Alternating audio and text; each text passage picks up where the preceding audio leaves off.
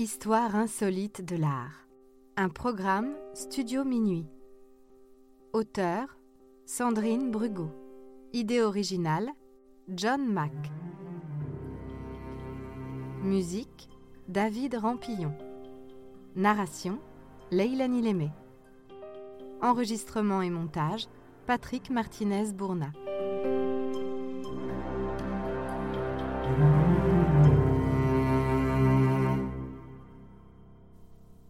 La chasse aux œufs reste ouverte.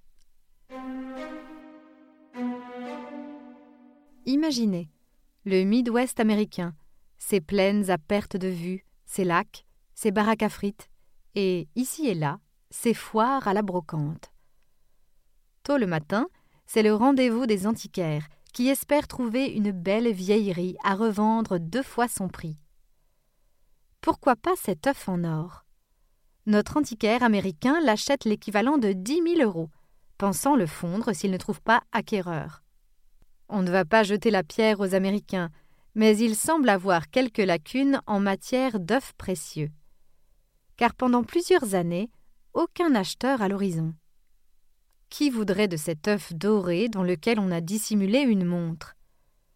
Son acheteur décide de faire une recherche sur Internet et ne tarde pas à revoir à la hausse le prix de l'œuf. Il prend contact avec la maison londonienne Wartsky qui vend des objets anciens.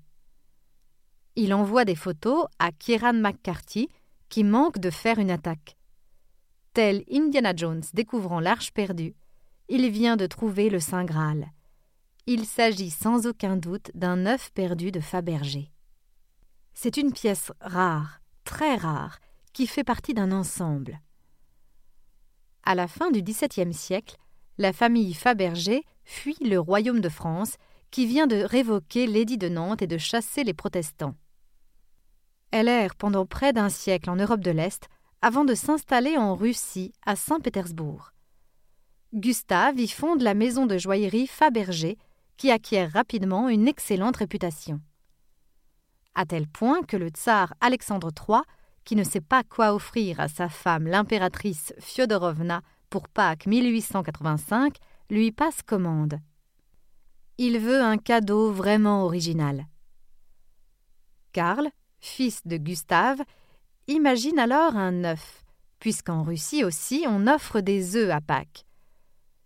C'est donc le premier œuf impérial, dit œuf à la poule, qui enferme une surprise, bien sûr. À l'intérieur du premier œuf en or, recouvert d'émail blanc, l'impératrice découvre une boule en or, qui représente le jaune d'œuf, et à l'intérieur de cette boule, une poule en or. À l'intérieur de la poule se trouve une médaille d'or et une réplique de diamant de la couronne impériale. Karl Fabergé s'est vraiment donné du mal pour plaire au couple impérial. Et il a bien fait, puisque les commandes impériales se multiplient. Devenu orfèvre par nomination spéciale à la couronne impériale, Karl Fabergé imagine de nombreux œufs pour Alexandre III, puis son fils Nicolas II. Ce sont les œufs dits impériaux au nombre de 54. D'autres sont réalisés pour des clients privés, comme la duchesse de Marlborough, les Rothschild et le prince Yusupov. Chaque œuf est unique et constitue une œuvre d'art à lui tout seul ce sont des prouesses artisanales, emblèmes de l'art nouveau et précurseurs de l'art déco.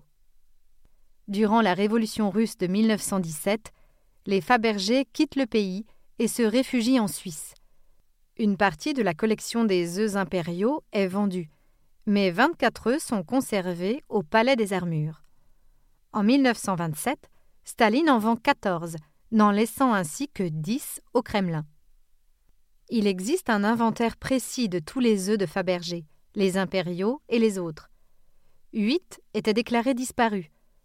Heureusement, ce statut n'est pas immuable puisqu'on n'est jamais à l'abri d'une bonne trouvaille.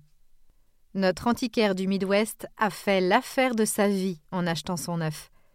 Il s'agit du troisième œuf impérial perdu de vue depuis 1964. L'œuf est exposé une seule journée à Londres le 14 avril 2017. Puis il est mis en vente. Il se murmure que l'œuf du Midwest se serait vendu 24 millions d'euros. C'est un collectionneur privé qui l'a acheté, le dérobant ainsi à la vue de tous. Mais nous avons de la chance. Sept œufs de Fabergé sont toujours portés disparus. La chasse aux œufs reste ouverte.